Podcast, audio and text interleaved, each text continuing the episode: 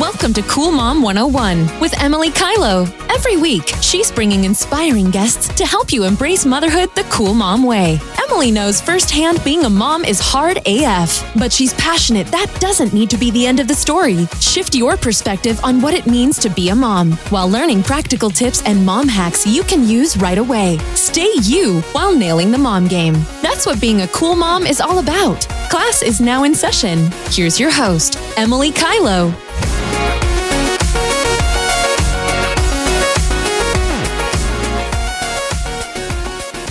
Hello, hello, gorgeous goddesses. Welcome back to another episode of the Cool Mom 101 podcast. Thank you so, so much for being here. It really, really means the world to me. So, for episode 53, we are chatting with Lauren, who is the founder of Lauren Megan Co. And Lauren is an embodiment coach, a podcast host, and a mama of a two year old daughter. She is trained in a variety of healing modalities, such as Reiki, and she's also an Akashic and somatic facilitator. So she is just a freaking powerhouse. And she has really taught me a lot about stepping into my feminine energy, which, if you've been following along with my journey, you know that is something I am very passionate about tuning into and learning about.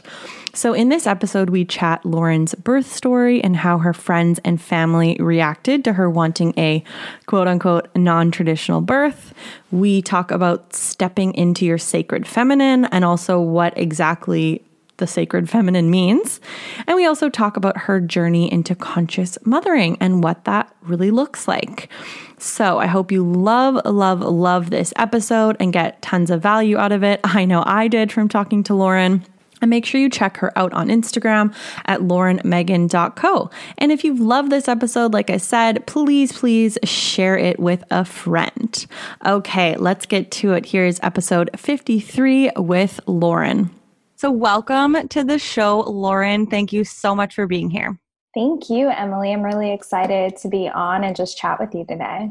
Same, and I uh, I will share. I'm selfishly very very excited to chat with you because I have personally been on a journey back into my feminine energy. So mm. it'll be really, really beneficial for me too. yeah, yeah, I feel that. I think a lot of us are. Amazing. So let's get right to the mom fashions. Are you ready? I'm ready. Let's go. Best part of being a mom?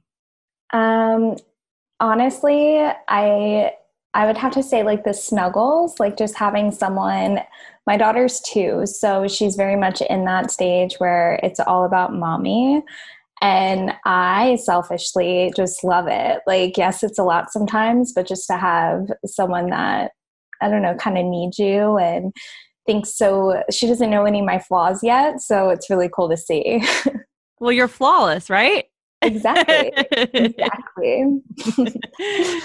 so, flipping the switch, what has been the most challenging lesson you've learned so far in these two years as a mama? Um, I mean, I think we're probably going to dive into this with a lot of the work that I do. Um, but when I became a mom, it was definitely my rebirth. And I really, I think a lot of women lose themselves when they become moms, but I, I think I found myself and I found my purpose and I started my business while I was pregnant. So she kind of gave me, I mean, I got pregnant during my Saturn return. So it was like the kick in the ass that I needed to get my life together. Can I cuss on the show? Absolutely, yes. um, but it, I mean, that within itself, it's beautiful. And also, you know, I've had to look at a lot of my shadows and my wounding, and a lot of healing has come from stepping into motherhood. Hmm. That is something I'm very passionate about as well because I feel that it can be a very expansive experience if you let it. But I think, like you kind of mentioned, a lot of moms do sadly really lose themselves inside motherhood. And I think if you want it to be, it can be super expansive. So I'm excited for you to expand on that later. Yeah, for sure. What is your daily ritual, Lauren? So, what keeps you grounded? You have a business, you have a two year old, you have a partner, you got a lot going on. So, what is that daily ritual that keeps you grounded? Yeah, so I um, I always allow myself space in the morning. Um, it kind of looks different. I, I do flow with like my moon cycles. So sometimes it's 15 minutes in the morning. Sometimes it's really like leisurely and an hour, if I'm lucky, like two hours before she wakes up. But um, what I've really been grounding into uh, these past few weeks as I'm creating a lot of stuff within my business and just shifting a lot of things personally um, is Reiki self healing in the morning. So going through my chakras and just clearing everything out and aligning. Um, and then doing breath work practices. And then I usually do some sort of movement and embodiment practice after that, and usually channel in like Lakshmi energy or some sort of Isis, like goddess energy. Um, and just really like feel into gratitude and then my vision of what I'm creating and manifesting and yeah, it really is like that felt sense of just coming back into my body every morning. Mm, I love that. I've recently got a little bit more into goddesses, and I think mm-hmm. it's something that is not as common, maybe. You don't hear it as much as meditation or even doing a bit of reading, that kind of thing in the morning. But I love this idea and finding the goddess that kind of speaks to you and that you're maybe aligning with and tapping into that energy. It's really cool. Yeah, it's really, especially as you were saying about like that feminine energy, it just kind of helps support us. Um, especially like when we're creating, it brings in that divine feminine where we can kind of, again, it's like that felt sense in the body, and the goddess just kind of comes in and she's like, I can take care of shit for you. Just trust, surrender. Um, so yeah i love i love working with goddesses and just tapping into that divinity mm, that's beautiful so what are you most grateful for in your life right now um, so I am actually going through a conscious uncoupling with my daughter's father, and we've been together for 10 years. And one thing that I sat with this morning is I have a I've created in the online space a beautiful support system and just this band of women that like help me rise. So I feel really supported right now. I mean, I feel supported by God, by the goddesses, by my spirit team, and then I feel really supported just by the people that I've called into my life and um, just the fact that you know I continue to trust myself and I continue to find safety within myself um, that's something that I used to not be able to do. So I would say that's really like what I'm anchoring into as gratitude right now. Yeah, your community, it sounds like, which is amazing. Yeah, yeah. I love that. So, last one of this opening series this question gets a little deep. Uh, what is your why for your life? So, what gets you up in the morning? What inspires you to keep working with women?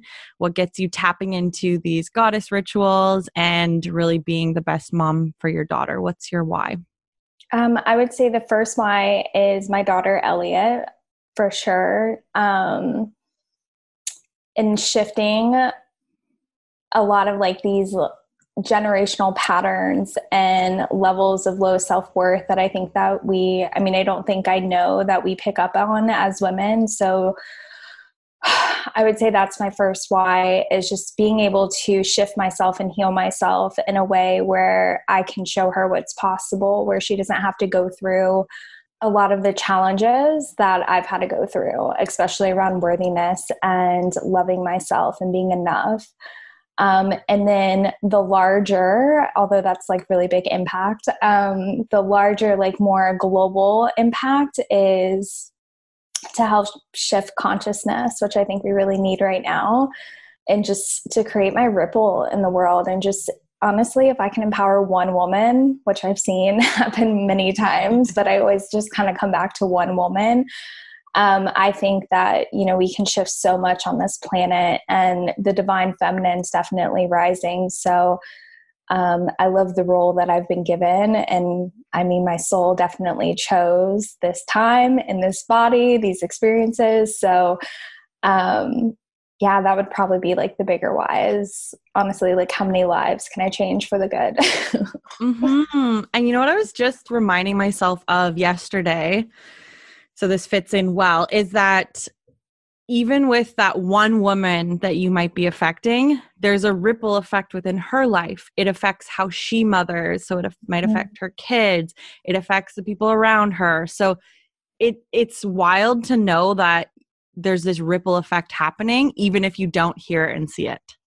Yeah, yeah, and I've seen that a lot. You know, I've seen um, not just with myself, but just like with other women, just we're so powerful. Like women are so powerful. And I was just listening to a podcast and she said, and I, I think this is true too, like the patriarchy's really tried to take our power away from us um, because it's so forceful. You know, when an empowered woman is fully embodied, she's unstoppable. And that's like really threatening, I think, to the patriarchy as we're seeing in real time. as we are watching now. Yes, yep. absolutely. I would love to first get into, for those who don't know you yet, what is your business and tell us a bit about how you started it. I love a good origin story. Oh my gosh. Okay. So I'm going to try to make this quick um, or sum it up as much as possible, but it's definitely not linear. There's been a lot of trials and tribulations. And um, I don't know if you follow human design, but I'm a 3 5 manifesting generator. So I've failed a lot in my life. Um, so I basically was at this space um, probably about six years ago where I had no direction and I was um, I went on a run out in Colorado with my now ex at the time um, or boyfriend. I don't even know how to say it. You're my first podcast interview. I'm like, how do I even like say this? anyway.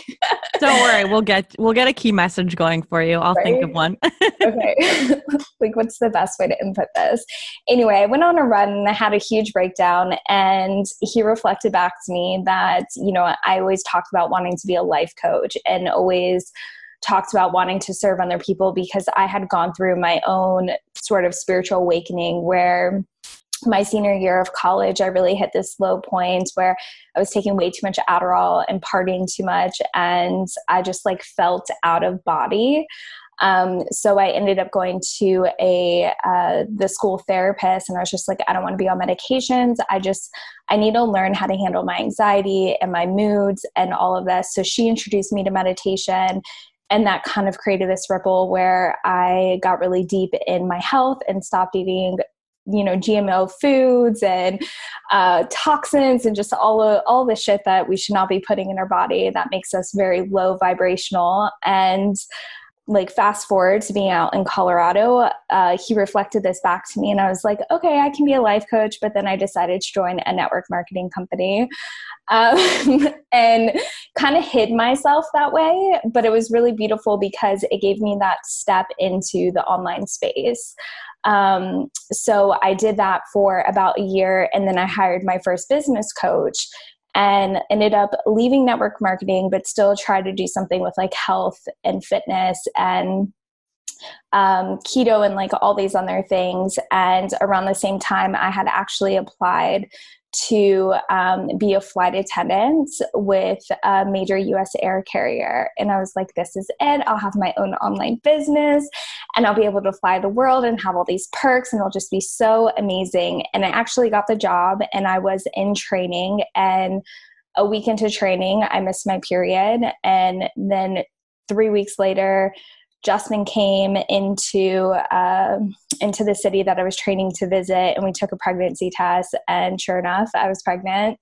So I ended up leaving training and flying back out to Denver, and basically made the decision that we were gonna, you know, move back to Florida to be with my family. And I told him that I was gonna figure it out and I was going to create this business, but I wanted to be home with the baby because I had nannied while I was out in Denver and I had witnessed all of these moms who, you know, really they're trying to do it all and you know, I think it's beautiful. I definitely have a lot of help with Elliot. I think that that's really beautiful to have the help, but there was always like a disconnect and something missing between the mom and the children. So um, I decided to, you know, really like take a natural approach with my pregnancy. And I had an unmedicated birth in a birthing center.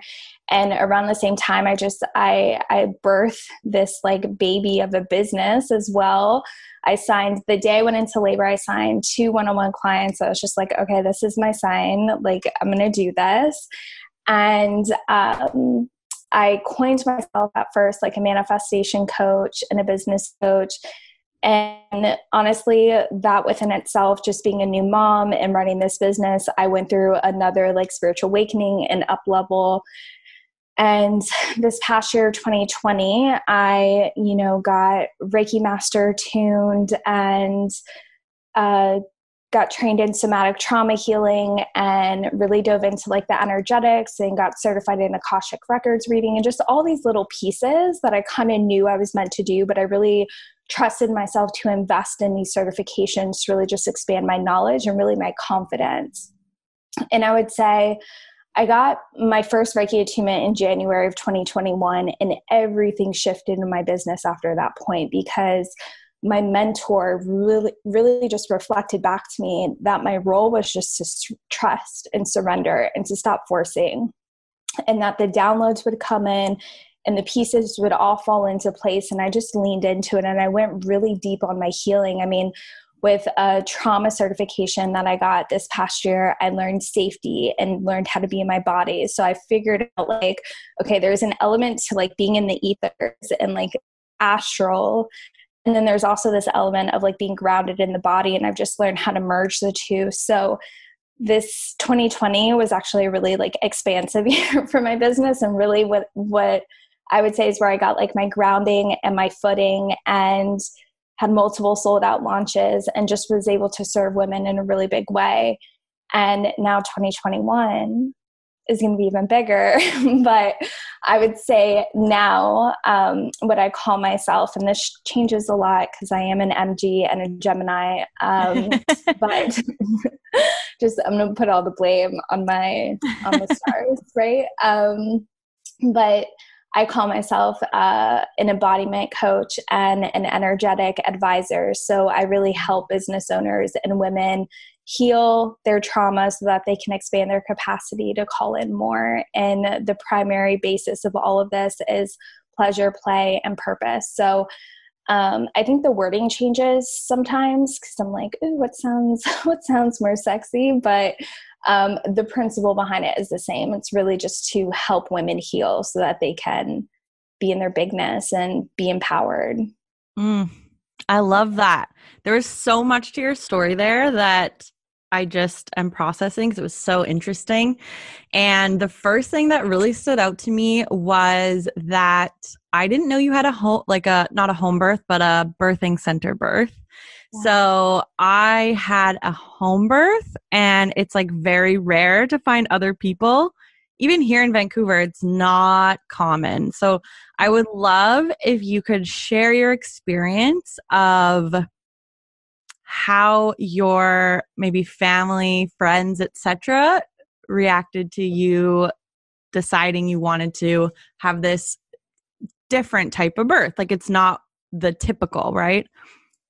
Yeah, um, I was super fortunate. Um, the last family that I ever nannied for, when I was in Denver, I nannied for one last family, and it was this mom who she was like a little. She was so funny. She was she was stressed out a lot, but she had very good intentions, and she had um, her second baby. She had a, a unmedicated birth, and she's really the one that empowered me and told me that I could do it and um and she had like a nine pound baby which everyone i mean your body oh my God. your body gives birth to the baby that your body can handle really so that was like okay well she can have a nine pound baby i can do this elliot was not nine pounds but she really she gave me the books and the resources and she just empowered me um, and it was i mean i had a lot of people that questioned it um, I chose not to have my mom part of my labor experience um, or my parents. It was just Justin and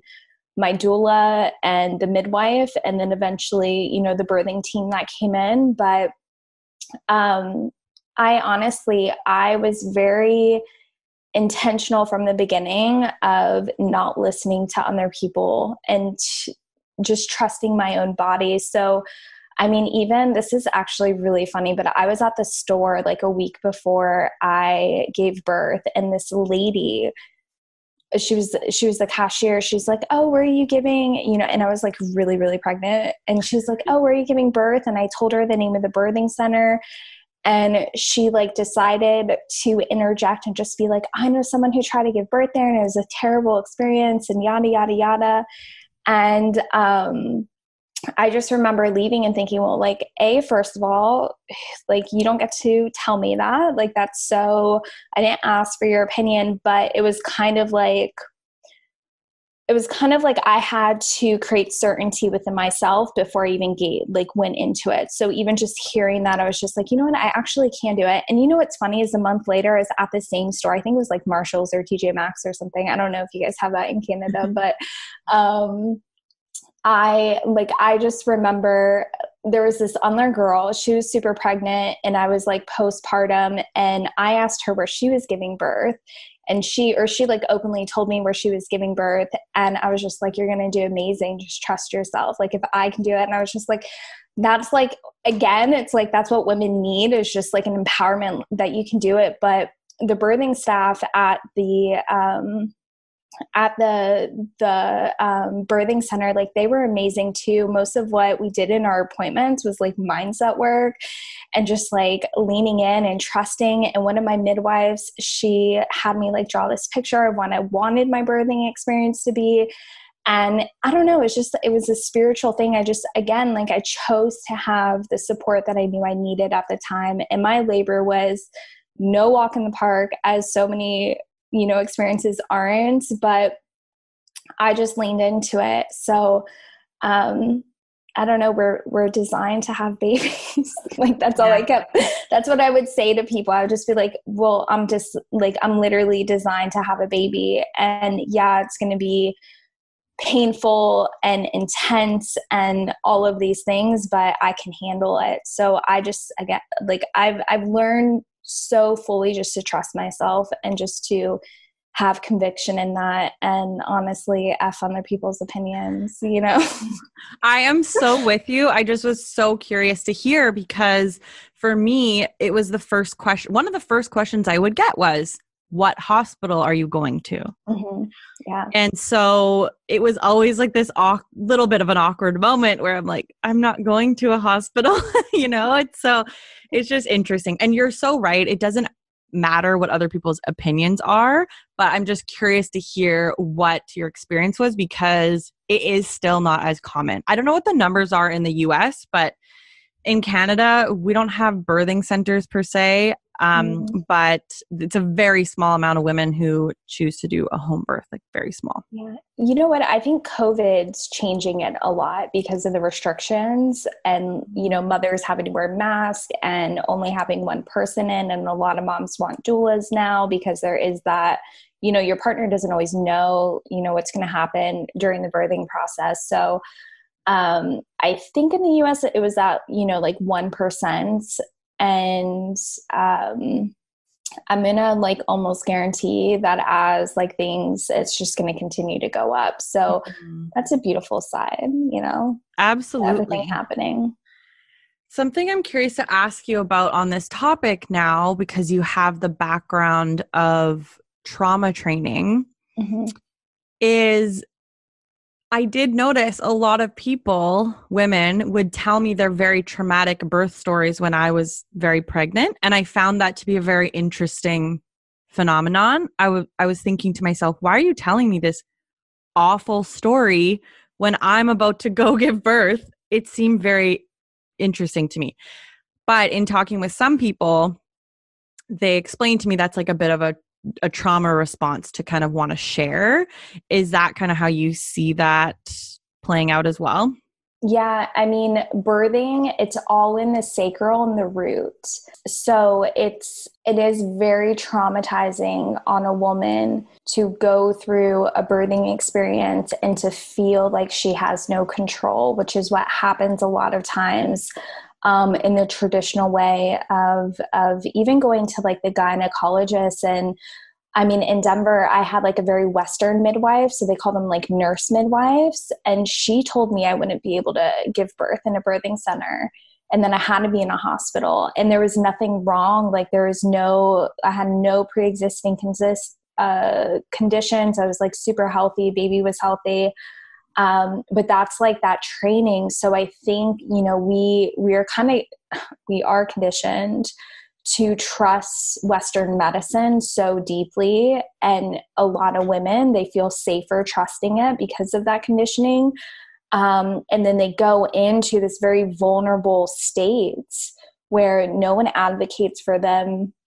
A lot of times the partner doesn't know what to do, the woman doesn't know what to do. And I mean, it's literally your whole sacral and root is being ripped wide open and you're the most vulnerable that you are as a woman and yeah, I think it's a projection that happens where people are just like, I just need to share my story. There's probably never been a safe space for them to express that. It's just like, oh, that is what it is. You got rusted, rushed into a C-section. You're one of the stati- like you're one of you know however many. I mean, it's wild, especially in the United States. We have a very high number of C-sections, and I don't know. I I, I do. I think it is a trauma, and also it's very unsafe for that processing to not happen for a woman because then she projects that onto a mom who maybe wants to learn or know how to trust herself. So it's damaging on both ends. You know, I think women need to have six weeks in the US is not enough. I think it's longer in Canada, right? Oh, so in, I took, well, I took just over a year. You can actually take 18 months now in oh. Canada and we get paid. So you get a small, it's not a lot of money. It's $2,000 a month, but I mean, it's better than nothing. more than what people are getting for their stimulus checks over here. Yeah. That's amazing. It, it is. And I am a huge advocate of it. A lot of amazing countries where there's very positive relationships with mother and child yeah. and where there's just very positive view of mothers in general. A lot of those countries like Sweden, Norway, etc., they have those similar type of policies in place. And I think I think it's actually inhumane to not have a certain amount of time because yeah. I don't know about you, but I had a very quote unquote textbook labor. I didn't even tear. It was unmedicated. Like I had, you know, no extenuating injuries or anything like that. And it still it t- took me you know a month before i really wanted to do much of anything. So i just can't even understand how six weeks can be deemed sufficient. No there's no way because six weeks you're barely like like i have chills just thinking about it just because it's so devastating on i mean it creates a trauma within itself on the baby. And we're the only mammals that take our baby away prematurely like that and it's it's it's harmful. It really is. You know kids are meant to be attached. Like they create attachment patterns and we're in order to create a secure attachment pattern they need to feel emotionally safe and heard and seen physically safe heard and seen.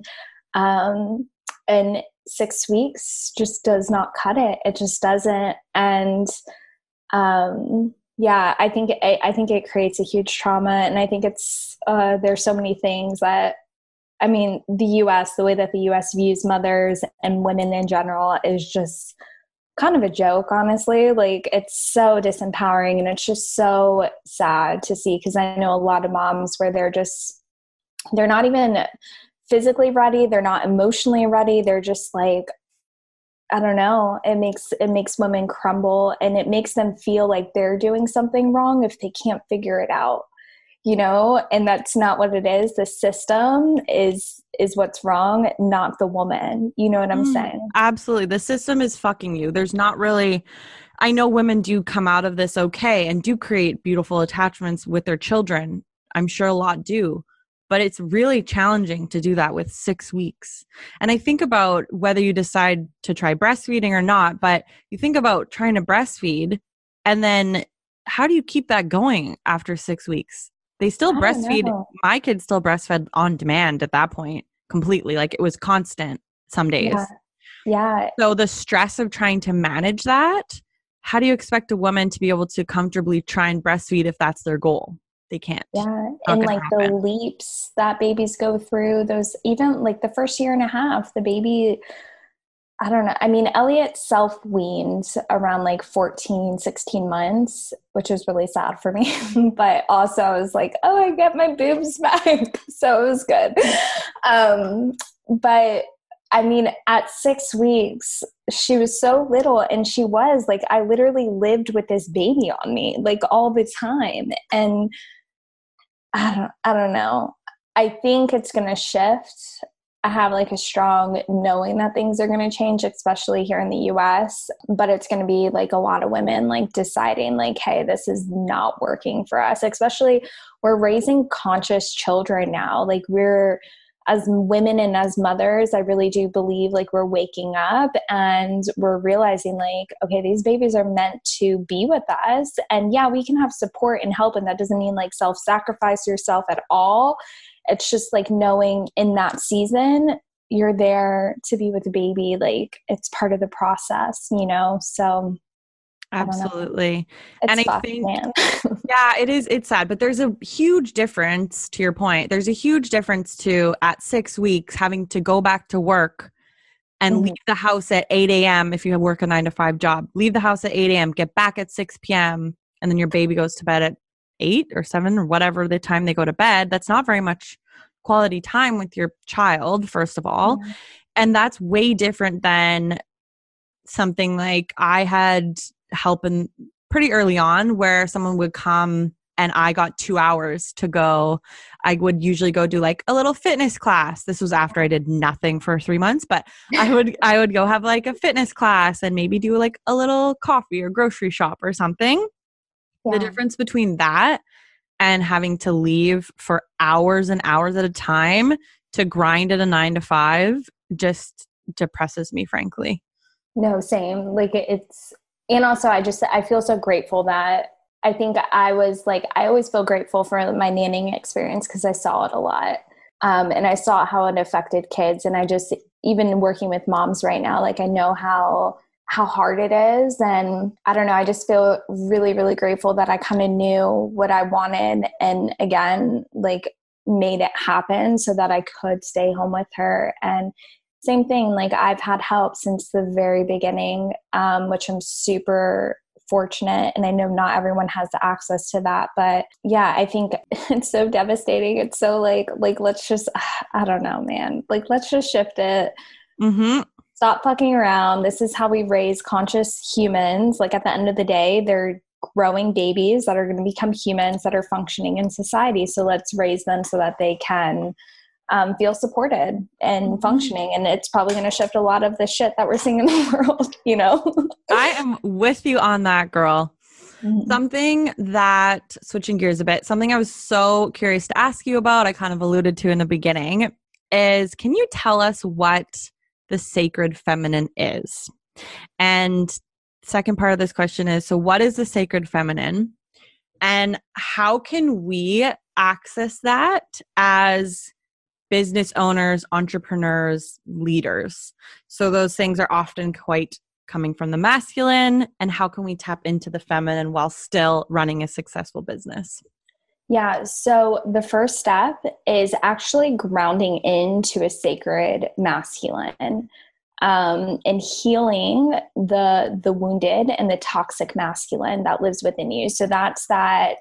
In order to feel worthy, I have to do. So doing to achieve, doing to receive, you know, support or validation heal that. And that's the inner child work shadow work. And then the feminine from that space that sacred feminine energy that's all about receptivity and pleasure and play and just the flow and the feelings. And i mean she's moody and dark sometimes. And i always have my clients do like a holy rage like a sacred rage practice because the feminine loves to feel all emotion so letting that come come out um, but the first step is always like rounding into that sacred masculine so that she feels safe to activate within us. So we have these two energies living at the base of our spine, is really where it starts. So again, it's that root chakra in the sacral energy or the Shakti and the uh, Shiva. So Shakti is going to be the sacred feminine, and then the Shiva is that God consciousness energy. It's constant, it's never leaving, it's always there. Um, the feminine likes to flow. So when those get activated, they move up through um, the spine and out into, you know, our our seventh chakra into our eighth chakra and beyond. And um, from that space, that's where we get the creative downloads. And um, that's how we receive. And, you know, that's how we receive pleasure and money and wealth, business owners, clients. and, and the next steps, like she has to feel safe to surrender and to release and to let go.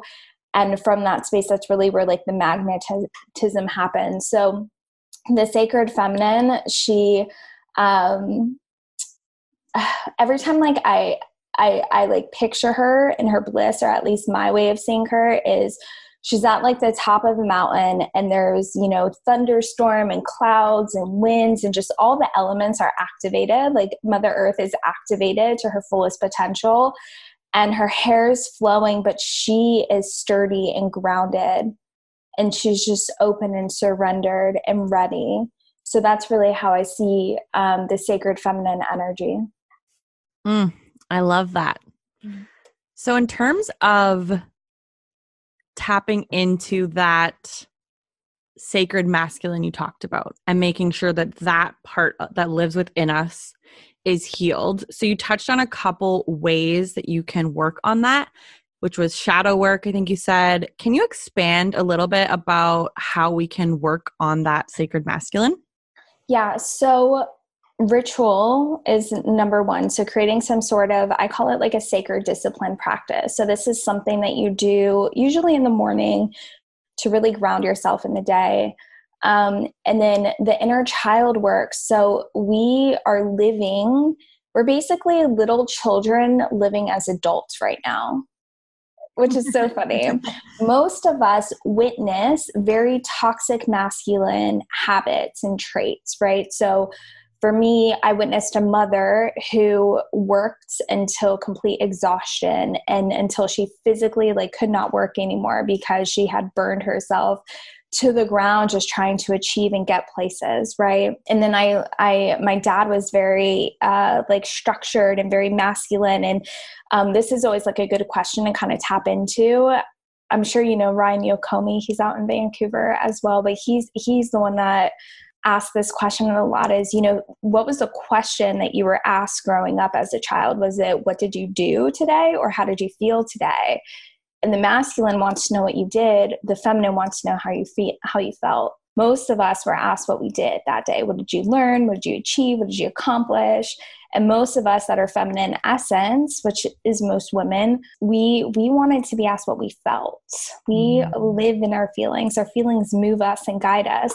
So being able to connect to that that inner child that lives within us, that part of us that is living a lot of times out of fear, out of attachment patterns, um, sometimes codependency. We see that a lot in the coaching space where codependency comes up with like coaches and clients. I love healing my clients from that. I'm like, literally, I'm, I'm always like, you don't need me. I got you, but you don't need me, right? Like, trust yourself. So, all of these patterns come up from the ages of zero to seven. So, what I do with my clients is I really work with them to heal these patterns and I take them into the felt sense of the body. So, not so much working with the mind, although the subconscious mind is playing out.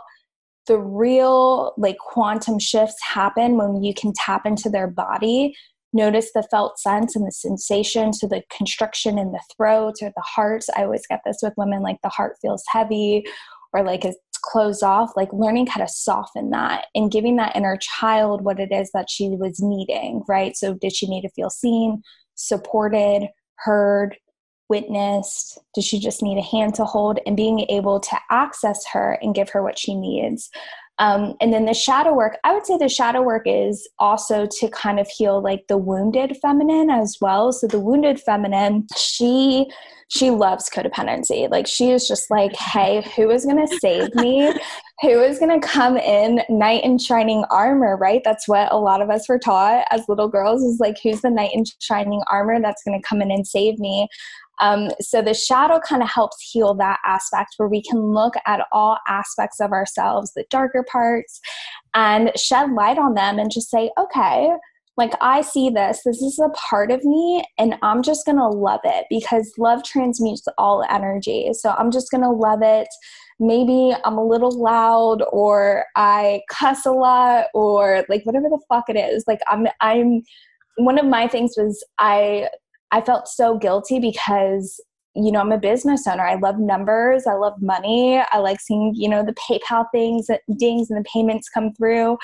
Um, and I thought that that was like so bad because I thought, well, if I had, if I was spiritual, I couldn't have nice things. And now I'm like, fuck no, dude. I'm super spiritual and I love having the luxury stuff and the nice things. So that could be like a shadow, right? Those shadow aspects of around money, around power and influence and impact and just navigating those and healing them. And then the I'm trying to think if there's a fourth thing. I think that's pretty good. I honestly I forgot your question. Wait a second. great. yeah. No, we're talking about we're talking about ways that you can really harness that and heal that masculine energy so that your feminine can feel safe. And yeah. that's one thing I'm starting to understand really and learn is that you cannot receive from the feminine until you feel safe. And that is, like you talked about, healing that relationship. And for me, with masculinity, I've found that I have such an aversion to the masculine energy in a lot of ways and would just look for it in myself because I was sexually abused growing up. And so I had to heal a lot of those things so that I can have the masculine energy and not feel like it's an affront to me. yeah. Um, and that's really common too. I work a lot with with women who have and even myself like just being as a woman like just having a man come in and not respect our bodies and who we are especially like again like our most sacred space is our sacral. It's our womb. It's our yoni. Um, so first i'm really sorry that that happened to you. I think it's always devastating and it's a trauma within itself. But second you know it's really saying and a part of it is finding that safety first within yourself and then it's finding who you can call in as support and a lot of times at first it's just that god like consciousness energy that feels safe mm-hmm. right? Because god is is is the divine masculine. That's that sacred masculine energy. So if we can lean onto this is not religious at all but if we can lean into that god energy then we can really feel you know supported. So i love bringing that in when i do like womb healings and wound work just so that women feel held and that's that that sacred feminine can release and just let it be. Yeah. Yeah, it's such a journey too. It's it takes time, I think is what I want people to know as well. And I don't know about your thoughts on this, but I'd love to hear it as I go through this type of work too with shadow work for example. It's not necessarily that you'll never see this shadow again this particular thing. It tends to kind of like pop back up. Yeah. but i found for me it pops up but i'm a lot quicker to accept it feel into it and then move on kind of go to the next thing Yeah. So there's two things to that. One, we're secular uh, being beings as women, so we're always moving through. Healing is not a linear journey. You're not just like there's no end goal. We're constantly shifting and evolving, and different things will always come up and trigger us. And um, we'll look at it and we'll be like, oh, okay, this is like another layer level. It's kind of like an onion. Like there's always layers to it. And then the second thing is really like let me get my wording on this proper. Really being able to create a sense of flexibility within the nervous system. And again that's the feminine that comes in because even um, our nervous system has the energies of the masculine and the feminine. So really being able to tap into like that parasympathetic nervous system and let it flow and fluctuate and knowing that sometimes things are going to feel darker or heavier or just more intense and there's going to be you know le- levels of resistance and then other times it's just going to feel like really easy and flowy. And none of that has anything to do with you. It's just the cycles of the universe. And as women, we're so tapped into those cycles. It's our gift um, to be tapped into that. So it's really like honoring it and saying, okay, this is a moment where I need to lean in deeper and just surrender and trust and what's coming up for me right now. Like, what is this trigger? What is this resistance and taking that observer perspective where you're not placing judgment on it you just can look at it from love and compassion and kind of just explore with it and become friends with it and nurture it and love it and just accept it, you know, and so often we want it to mean something. Like we cling to these stories of, oh, this means I have to, this means all that work didn't didn't work and you know, whatever it is. And it's not like that. It's just it's it's a constant cycle and you're always evolving and it's always shifting. But I will say, with every layer of resistance that I go through, something really big and beautiful always happens on the other side even right now as i'm witnessing like my whole life shift and change and you know there's a lot of uncertainty and a lot of uh, grieving and just mourning you know a relationship that i had for 10 years. There's this deep knowing that everything that a year from now my life is going to look so radically different and it's going to be so fucking beautiful. And i don't know what it's going to look like. I have no idea but I just know it's going to be really beautiful. And I lean into that. And every time I get a download from the universe, from my guides, I take action on it. I trust it. I surrender. I lead from heart. I lead from my soul. And I don't attach myself to any of these stories that used to feel like they were keeping me safe, but were just keeping me stuck, you know? Hmm. Mm, I love all of that. We really are just little story making machines. And the more that the more that we can understand that and kind of separate from it, I think the better. And I will just share that what you said about being the observer is something that has changed my life, frankly, is being able to look at certain things or relationships, etc., and just observe them and not feel like you have to like you said attach a meaning to it or judge yourself or be mean to yourself about it, which we have tendencies to do that sometimes. So that has really changed my life. So I think that's a really good takeaway tip is to just look at it from that observer sense. Sometimes things will come up for me and I'll think, oh, that's interesting. Like, I see that instead of judging it and being mad, sad, upset, whatever it is, uh, when it's just not simply the truth. yeah. And that's honestly like what kind of helps collapse like the timelines and just helps you i mean it, again it's like a muscle that you work with and it gets easier over time like you've said um, but with that ease you're able to move through the resistance much quicker. Like i remember i would hit my like my like lows and just be in funks for weeks. And now like i mean on Monday, I was a hot mess. Just like, I mean, this is a very recent like awakening to we're going to consciously uncouple and learn how to co parent, you know, and luckily we're both pretty like emotionally intelligent that we can hold the space for one another as we do this. But on Monday, like I cried, I think from like 7 a.m. till the time I went to bed and just like ugly sobs and let myself feel. And then Tuesday I woke up and I was just like, you know what? Energy is a choice. Like I get to decide. And honestly, like now I have to show up for myself and for my daughter and in my business in a way that I've always wanted to, like that next level way. Um, but this this time it has so much more meaning behind it, you know. So like lean into the resistance and lean into what's being shown and what you're like seeing within yourself um, because you can make miracles. Like we're i mean we make babies. We can make miracles so.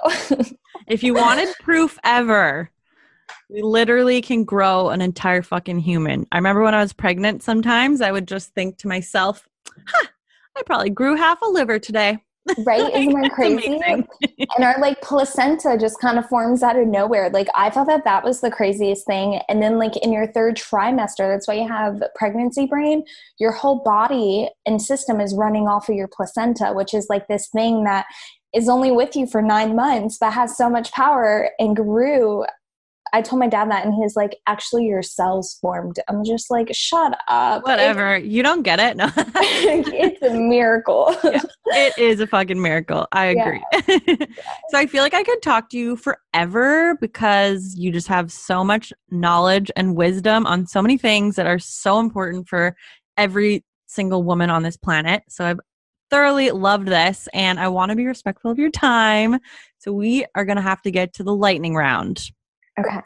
But before we do that, I want to acknowledge you, Lauren, for the amazing work you're doing and the healing that you're promoting with women and showing them a way to tap into the their divine feminine and get into that quantum field. And it's just really powerful what you're doing. So thank you. Thank you babe. Thanks for having me on. It's been same like i could talk to you. I'm glad we've connected but um i'm like someone like me. I know right? Best friends for life. Yeah. Um this is really why i love the online space. Like i have friends everywhere. I'm just like i have a friend in dubai. I'm like how did this even happen? Yes um, I do. but um yeah thank you. It's just it's been an honor and this work is really impactful. And even if you're like just on your you're just starting your healing journey and you don't think it's going to make an impact, like it's going to make a big impact, even if it's just your own little family circle and what you can give to your kids and your children. Mm-hmm. Absolutely. I love all of it. Okay, what's your favorite book? Okay, I would say Pussy is one of them. Have you ever read it? I haven't read it yet. I must read you need to read that. Um, Pussy and probably Mary Magdalene revealed um, that healed. I was raised Catholic, so that helped heal a lot of like the Christianity wounds and the toxic masculinity associated with Jesus's story. Um, that was a really powerful read. Awesome. I'm going to get both of those. I selfishly ask this question because I love reading. I'm always reading. And seriously, y'all always have the best suggestions. And sometimes it's things I haven't heard of yet. And I'm like, yes. I love what's that. Your, what's your favorite drink? Um, okay, so right now I'm sipping um, cacao with a little honey and almond milk, and that's like my comfort drink. I love it. Delicious. Gives me a little buzz too for uh, podcast interviews. Absolutely. Like a nice sustained buzz. Yeah. what is your current favorite podcast? Oh, man, I've been bouncing a lot. Um, what did I listen to today? I don't even know. I don't know if I have a favorite, honestly. Like, I listen to four probably different podcasts within a day. Can I grab the name of this one? That yeah. I was listening to today because it's actually really, really powerful. Tell us. Um, okay, so it's called Balanced Black Girl, and it is mm. literally so. I don't know. It's just beautiful. It's a be- every episode. I'm just like, fuck yes, let's go. Um, Let go. Super healing. But I listened to a podcast episode today, an interview that she did, and you know, like when you listen to things and it's just everything that you need it was one of those. So she has really good interviews. Awesome. I like to take that as sign from the universe too. I'm like, clearly this was exactly what I needed to hear. Thank you. Mm-hmm. Yeah. My guides speak to me a lot through books and uh, podcasts. Mm. Mm-hmm. Yeah. That is so interesting. Favorite TV show or movie? Um, okay, The Office, obviously. um, I also am like a really big fan. So this is part of my shadow. I used to like try to hide this, but I love reality TV. Like I am Me like too, girl. Don't So, worry. I love The Bachelor and The Bachelorette, like those and I just started watching them like Peter's season, which like but I've caught up. Like I've watched a lot of random seasons as well. So I love The Bachelor and The Bachelorette and honestly i just like shows that like make me laugh and kind of pull me out i don't watch a lot of like uh, super sad shows or shows where like people die a lot my system can't take it I So- can't handle it. I think even less so since I became a mom, I swear. Like I'm Mhm. even more sensitive. I'm like, I can't watch that. you know, elliot was watching finding nemo yesterday with her dad and i told him to turn it off because i was just like this is inflicting a trauma and why does the mom always have to die in a disney movie I don't know. That's a whole other podcast episode. i know right? Too much. what is your favorite place you've traveled? So I'm going to Sedona in um I've actually I've never been out of the US, which is kind of sad and embarrassing. What? I know. Every time I tell people that they're like, "How?" and I'm just like, I don't know. I thought it was going to be like with flight. My parents never travel. Like Right. they're homebodies. Our vacations were just going 30 minutes to the beach in Tampa. So um, I missed out on that. And then I was going to go to Spain to study abroad, and my dad like shut it down pretty quickly. So I've had to heal like a lot of my family's like fears around traveling. Um, but I'm going to Sedona, and I think I'm going to love that. But my favorite place is so random. It is right outside of Amarillo, Texas, and it's called Palo Duro Canyon. It's the second largest canyon in the US. And it's literally you drive and it's all farmland, and then you just see these drops in the earth of like pink and orange. And staying there overnight and the, like you're a mile deep and it was the first time i saw the stars without like any light pollution so that was a holy moment for me Mm. It's stunning. I'm very lucky that where I live, there's essentially no pollution, and I live on a little bit of acreage. So you can see the stars. And honestly, I am grateful for that every time. I'm like, this is so beautiful. stunning.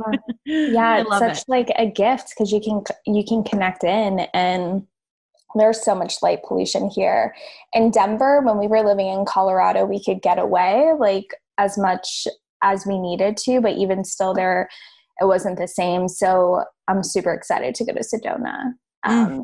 because i feel like that's going to be really healing as well Absolutely, it is. And if you could jump on a plane tomorrow, 'cause we can't travel right now, where would you go? um i like have really been wanting to go to paris like there's a lot of expansion happening and i don't know I've just it, it's been popping up a lot so i think i would go to paris and just like spend a week there by myself and drink a lot of champagne and have sex with like a really dreamy french guy and just i don't know Eat buy lots of clothes and meander the street. Oh yeah, it's a whole vibe. I can Yeah. see that for you. It's coming. I love it. So, final question before we wrap up. So, something I'm very passionate about teaching women is confidence. And you did mention this earlier too. So, I'm glad that you did mention it. And I would love to hear from you. How do you see confidence? Like, how do you define it? Um, confidence is non-judgment, like of yourself and of other people and women. To me, that's the sexiest thing when you can be so safe in your skin and just feel so good that you walk into a room with like 50 other women and you don't feel the need to talk shit or to judge. Um, and I would say, so here, I'm just going to give this because it's downloading in.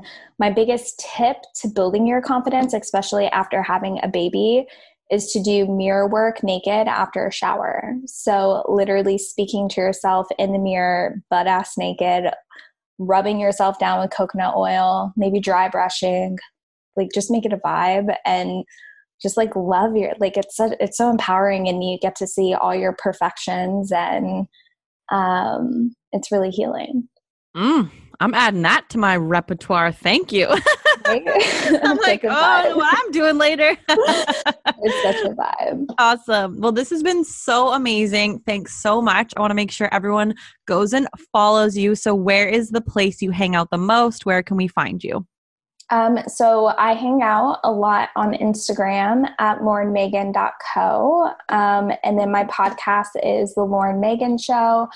And all of my offerings are on my website, laurenmegan.com. And I'm hosting my first retreat in March and we might be doing a naked activation because and um, i'm in the process actually when this go- comes out i am launching my first certification which includes reiki akashic records empowerment coaching and embodiment work so mm. those are like my two little things awesome that is so so cool and make sure you go check lauren out thank you so much again and have a wonderful rest of your day Thank you. Thank you for listening to Cool Mom 101 with Emily Kylo. If you liked our podcast, please be sure to leave a comment or review and be sure to tune in next time.